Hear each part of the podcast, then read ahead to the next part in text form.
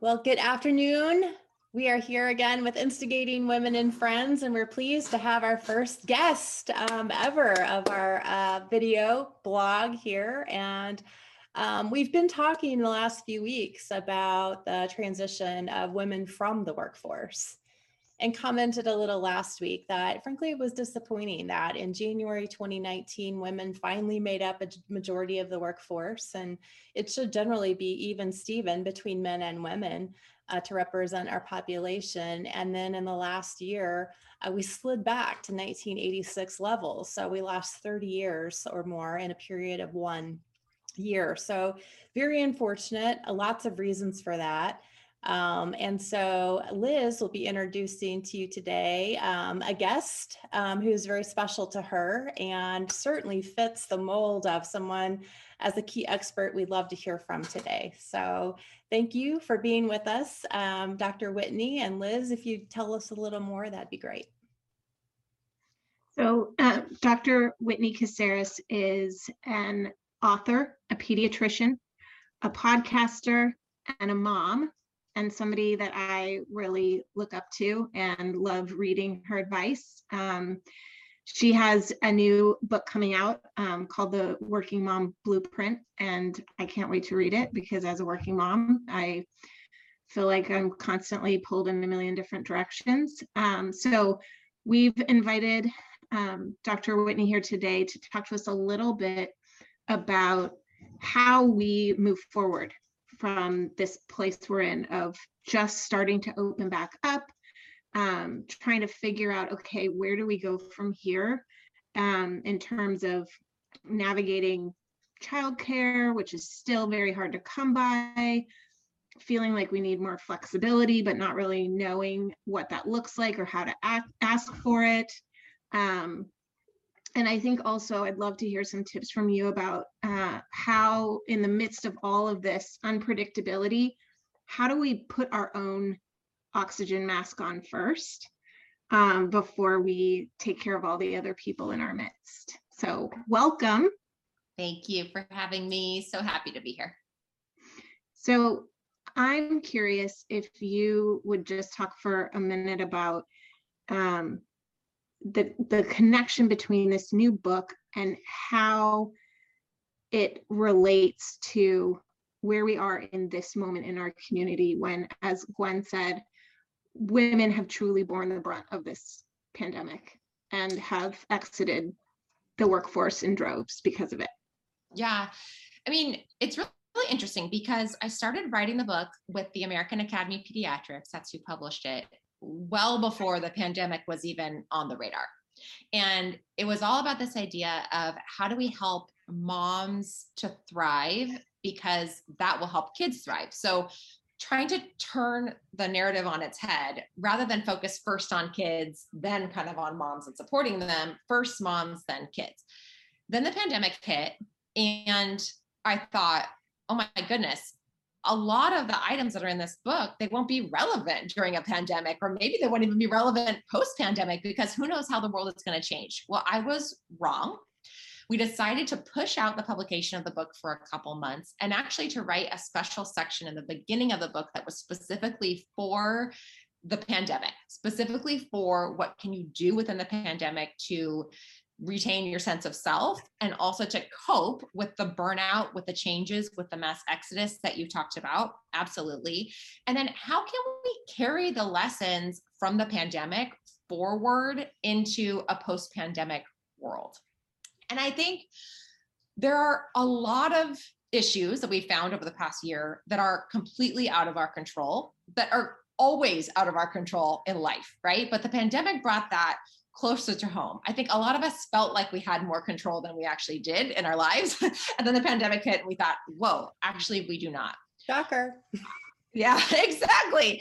Um, you know, I could not control uh, the fact that I needed to take some time from my work so that I could support my child who has a severe anxiety disorder and was literally having, she's almost eight, was having urine accidents all over my floors and I had to replace my carpet um, was having such a regression in her behavior that she was screaming and crying and like like pouncing on her sister and saying that like I don't want you alive anymore. I mean, like those are things that I thought I would never deal with past the toddler stage or very very early stage and they were just up in my face and so I think for a lot of women who also had this experience where they found themselves without childcare, maybe pushed out of their work positions, out of their positions of leadership within their work, they really had to grapple with what are the things that are outside of my control and what are the things that are inside of my control. So within the book, I focus first and foremost on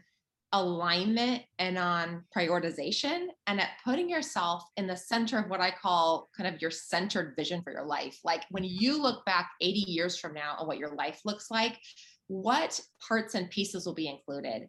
And that you have to be at the very, very center of your life. You have to know yourself and trust yourself enough and be kind enough to yourself to be able to keep that vision clear in your head every single day and to live according to your priorities, to the things that matter most to you, and to keep yourself in alignment, to actually spend your time and energy on those priorities. So I think that's that's a number one.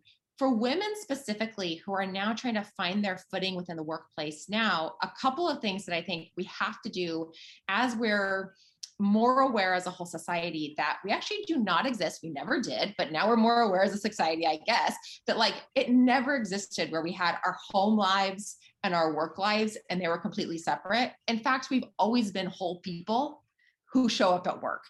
And one really powerful thing that Mary Beth Ferrante, who is the CEO and founder of Work 360, she's a senior Forbes contributor, was talking to me about the other day on my own podcast, the Modern Mommy Doc podcast, was this idea of just open conversation with our colleagues and with our managers that there's going to be cultural change that comes kind of from above within organization. And for example her group works on kind of educating larger organizations but that really there has to also be change that comes from within.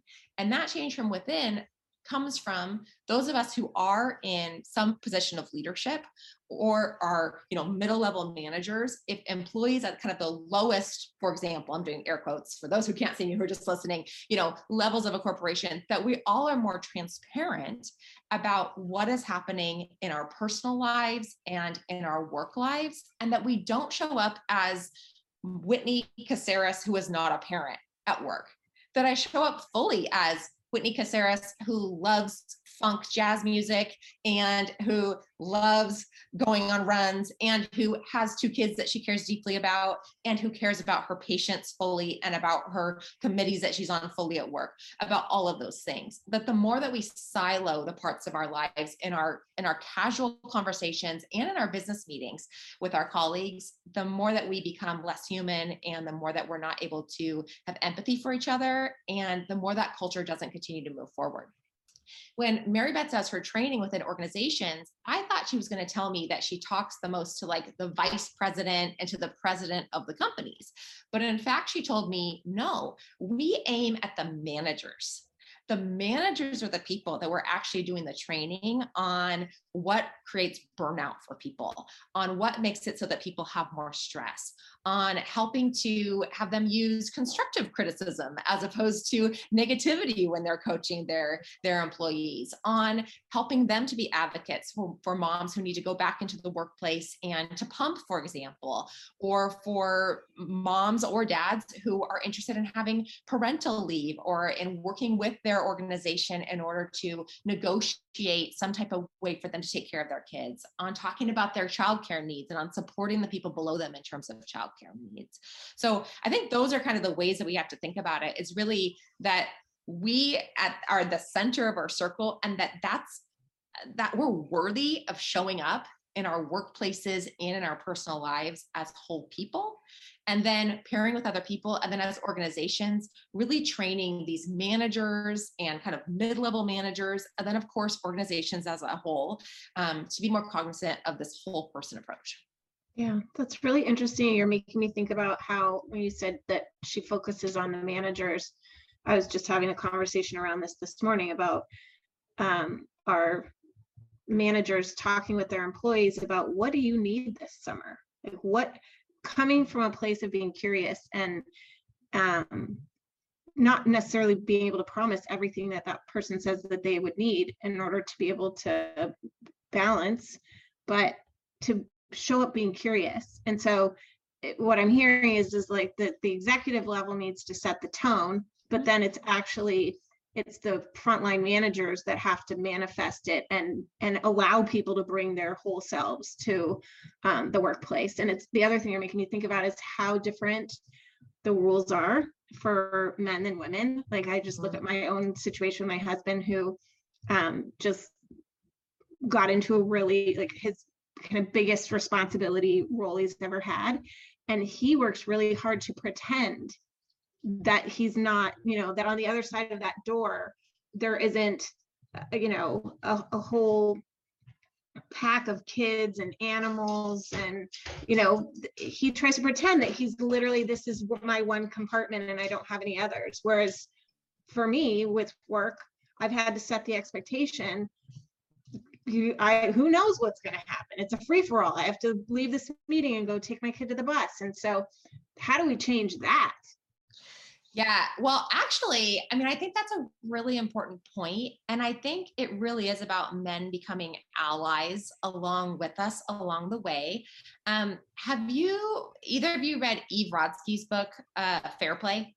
Okay, so I love this book. This book is about um, gamifying roles and responsibilities within a home for partners, for those who live within a partner relationship, and it can be any type of relationship, you know, heterosexual, whatever, doesn't matter. But it's basically about you hold the cards to certain areas in your family, tasks or responsibilities that have to get done.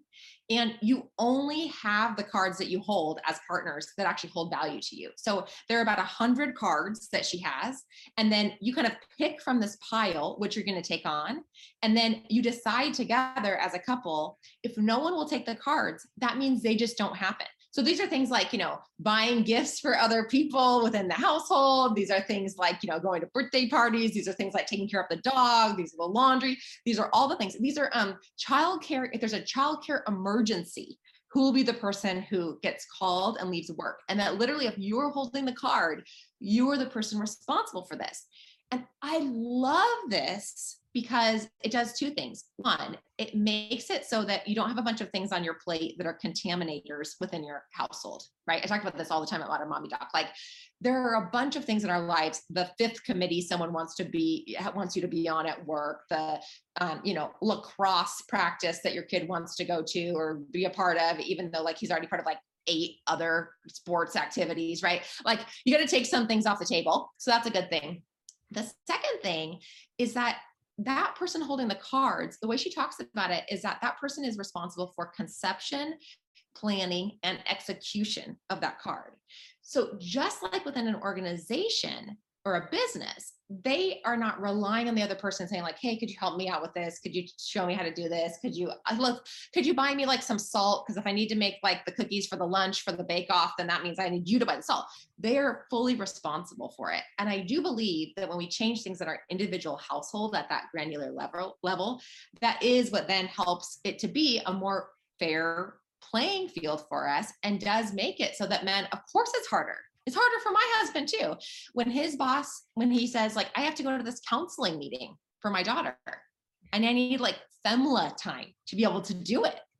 I mean, he fought me like tooth and nail, fought our therapist for our daughter, tooth and nail to be able to figure out some other way to not have to approach his employer to ask for this time that he needed. But the reality was, if he didn't do it that way, he was going to have to stay later to see patients or come in earlier and it would have taken away from our family peace and structure um, but when he holds the cards it's like he takes on this like full responsibility and he doesn't hold the cards forever you switch them like every Mhm. week you can switch them you can switch them within a day if you need to but it's just basically this like physical representation of i take responsibility for this and i value the other partner that my partner would value me to say that my work that I do that my paid work is just as valuable as my husband's paid work.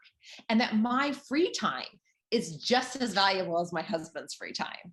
And that my contribution to our kids well-being is just as valuable as his contribution. And that you know he doesn't get to do all the like just yard work as the only um contribution not to be stereotypical but you know that that was what he would choose if we didn't do it as as cards. So i think absolutely having men as our allies in our homes and also in the workplace um making it okay as a culture for men to be able to talk about these things. When i um, go and speak to larger organizations at first I kind of conceptualized it as I'll just go speak to all the moms. And what I found is no, I need to speak to the dads too, so that it's normalized that they also have a framework and a way to put themselves and their families as an extension of themselves kind of at the center of their work life circle. That's really cool. The only part I don't like about that is where it sounds like if I'm holding a card, then it's my card and I own it from start to finish, right?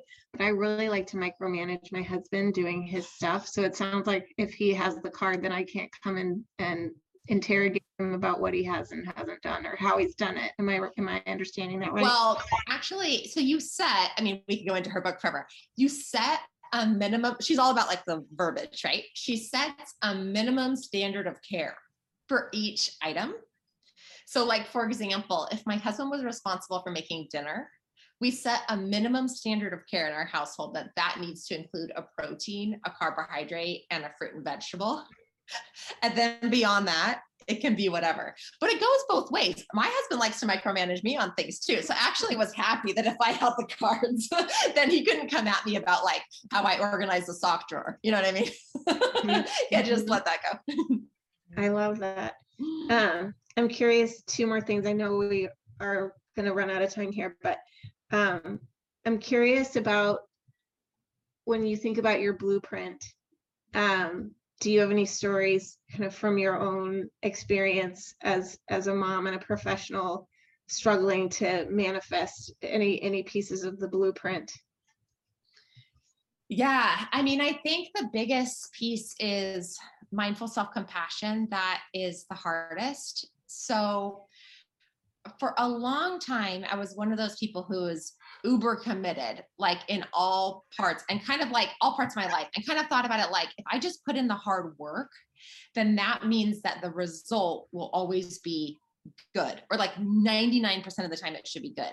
So that meant, you know, in that like non growth mindset, then when I failed at something, then that means I didn't work hard enough. And I just got to like double down on my efforts and I was really mean to myself. And that when I snapped at my kids, or when I didn't do as good a job with a patient as I hoped that I would, or when someone said, Hey, you know, you you know, you kind of messed up on this committee thing. Like, I feel like the way you phrased that was not as helpful. And like, I want to offer you some criticism, helpful criticism, constructive criticism. But then I would take that internally and be this like very, very mean coach to myself. And so I think um, developing a sense of mindful self compassion, which is Kristin Neff and Chris Germer's work, not my own, but this idea of kind of the same way we would with kids, um, understanding how I'm feeling, being okay with that feeling, and, and kind of getting curious, like you said, same as like we're getting curious about what our employees need,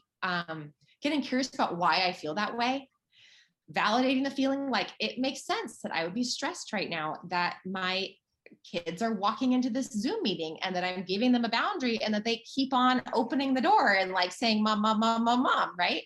Um, and then having that common humanity of, I bet I could fill a coliseum full of working moms who are stressed about this Zoom meeting, who are really worried tonight about where they're gonna, what they're gonna do about childcare come fall or in, in the summer months, how they're gonna handle summer camps, all those things. And then that pause allows me to not be as hard on myself, to have the time for reflection, to get to the root of what is kind of that inner conflict that's happening for me. And then to come up with a responsive versus reactive problem solving approach. Because I found that when I was really harsh on myself, I would either double down on the work or I would do something that actually wasn't as helpful to myself or to my kids or to my family. You know, I would either like flip my lid and kind of like explode at everybody and like, you know, or I would, you know, practice like self-care again, quote unquote, in a way that um wasn't healthy, you know, let me eat 10 croissants as opposed to like, you know, have a nibble of one because like ah, I'm feeling bad about myself. Um, I would say like I need to get out of here on a Saturday when my kids are having a hard time and like I need to spend like eight hours by myself, right? Um, and when I learned that mindful self-compassion, that it brought me back, that's what kind of keeps me centered. That's what keeps me able to make have that good decision making you know at work and at home and and to make me more intentional and more mindful throughout the day Yeah, coaching around this is Gwen's specialty. She's she coaches me regularly on this. Gwen, what are some of the questions that you ask your clients when they're in that place of being like heavy into the self-critic mode? Um, it depends on the client, honestly. They're they're so varied. And um, some you really can take that forward view and and have them look back. Um, others need to take a broader worldview, and others need to really wrestle with that word we used at the beginning, control.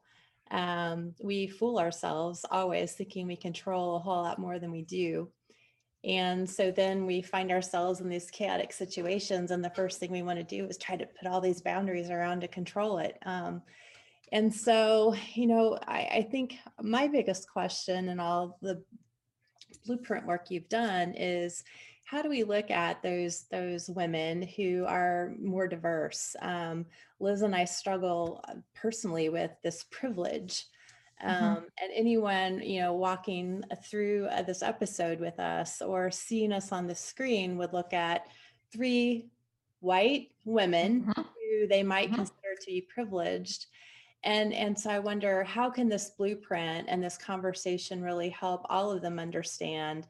They they might have choices and they might not have opportunities that that we might take take for granted sometimes.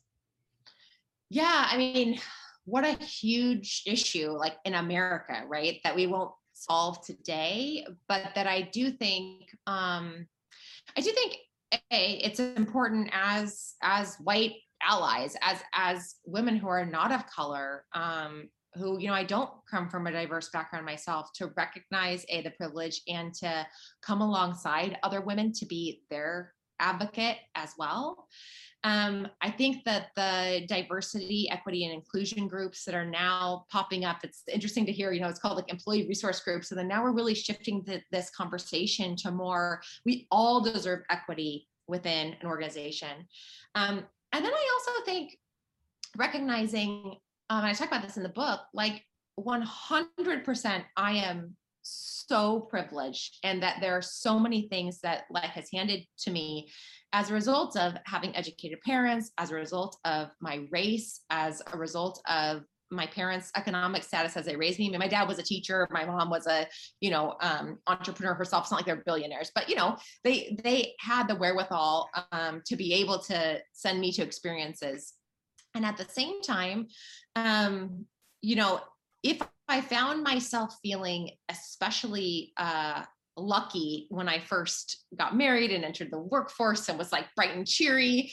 Um, that I definitely remember a time and still have times where um, I consider myself um, very unlucky when I look at myself compared with other parents. You know that when I um, that sometimes I talk about this with in with my even with my therapist about gosh, it feels like sometimes I have these families who are like they're like uh, in a little play fight and i'm like in the trenches in like a war in my household you know and so i think it's not about um absence of struggle or the absence of hardship um that makes it so that we're able to succeed and by succeed i mean like find that place where we can feel satisfied about how we spend our energy and time not like economic success or job success um, every single person has their own story. And in America, of course, we have done a number, to put it lightly, on a whole group of people who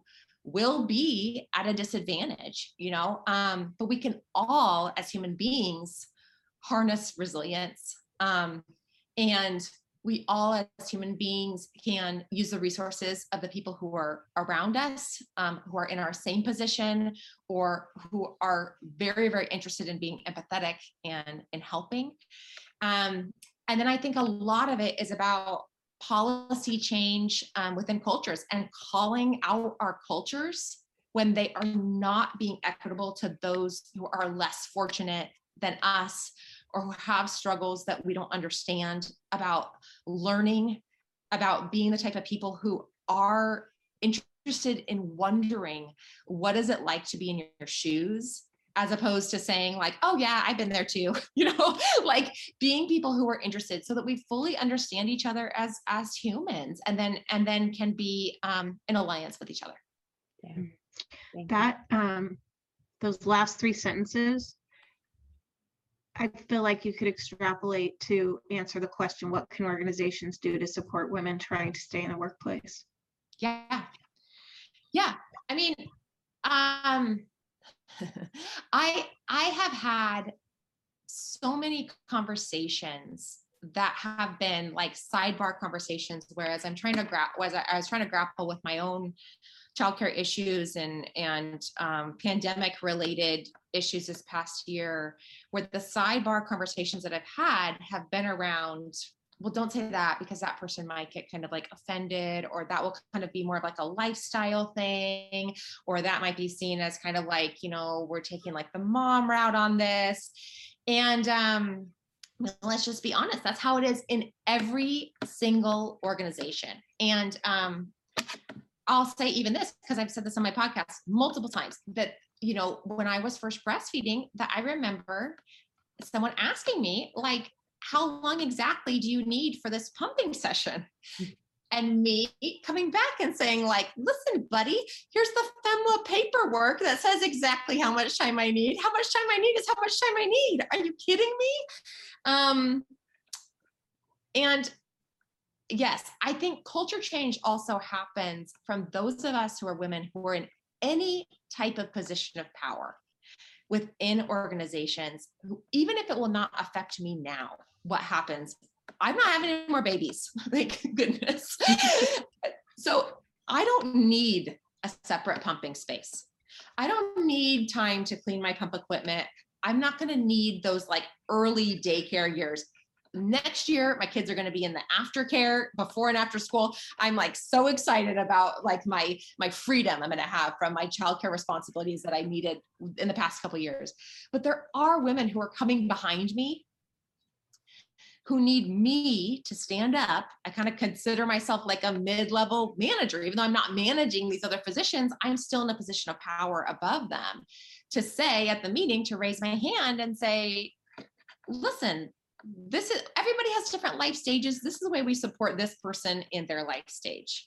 You're into like mountain biking and kayaking on your weekend. How can I support you? Awesome. Absolutely. I want you to be a full person too. But guess what? For moms, this is what they need. And as physician leaders, as women in non physician areas of business and corporations, it really is about women raising their hand and saying, I want what's best for the generations that come behind me um, my kids, when I look into their little eyes, the reason I love fair play is not because it's going to like change every single thing within my relationship with my husband, but I hope it's because then it will model what I want them to see as the norm.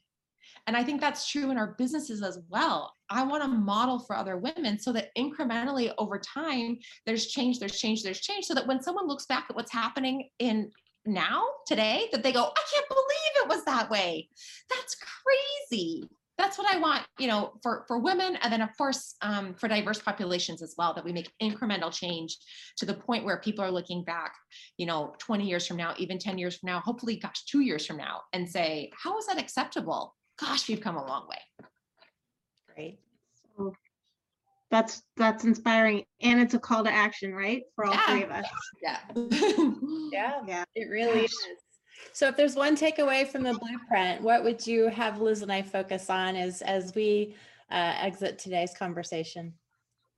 Yeah, I mean, I think the biggest thing that moms can do for personal responsibility because there's always policy change, there's organizational responsibility, managers in your relationship with your partner and your household, but then also you is one that mindful self-compassion which there are lots of experts that can help you with i think the second is just um, coming to grips with and really making a commitment to this idea that when you do it all there's no way that you can do anything well and so when you outline what are my top three or five four priorities in my life that i want to give it my all on and then you use that mindful self compassion to be able to navigate between those. And you kind of either let the rest go, remove the contaminators in your life, delegate when you can, right? To your kids, if they're old enough to chores, um, if you have a partner, using um, delegation that way.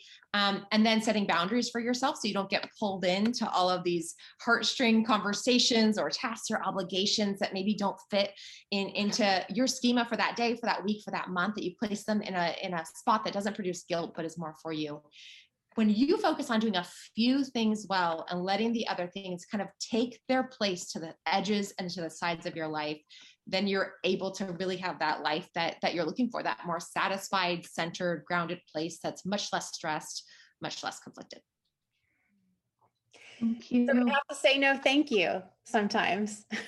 yes no thank you right Thank you. no thank you and i think the biggest thing about that for women this will be like my last thing that i say is about this idea that um I, for me i'll speak for myself. I think this is true for women in, in general though and especially women in the workplace. It's really hard to say no to something if i don't have something that i'm saying yes to instead that is more important.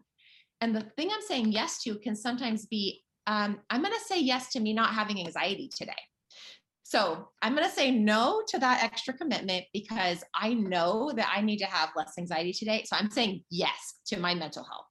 Or I'm going to say no to um, to being asked to stay and work late on something on this specific specific day because or take on this specific project because I know that that's going to give me more time with my kids.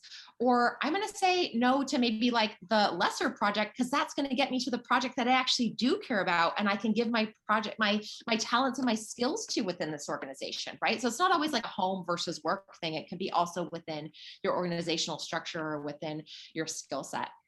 But yeah, absolutely. You know, when we can identify what are the things in our life that we want to say yes to, it makes it so much easier to say no to all the fluff. That's great. That's so true. I'm saying no to that because I'm saying yes to me. Yeah, I love that. I, exactly. I that's I'm taking that. I'm taking that from this conversation. We'll take that. yeah i love it. Yeah we're all a work in progress. I am too you know um and and i think that's the thing about the blueprint. It's really it's not like a health and wealth and prosperity gospel of like every day you're gonna feel amazing and like be in your happy spot. Nobody is that way right? Like that's just like pack of lies. Anyone who tries to sell you that. I think i think about it more like having a north star so more just like when things get out of whack or when we are feeling stretched and stretched too thin, burnout, um, overwhelmed, we're juggling everything, but it feels like the plates are all about to fall all the time, or inside we feel like we're pretty empty. Um, just how to come back to to that north star. I love that. Yeah. Thank you. It's been great being with you too today. Yeah, great to be with you too. Thank you so much.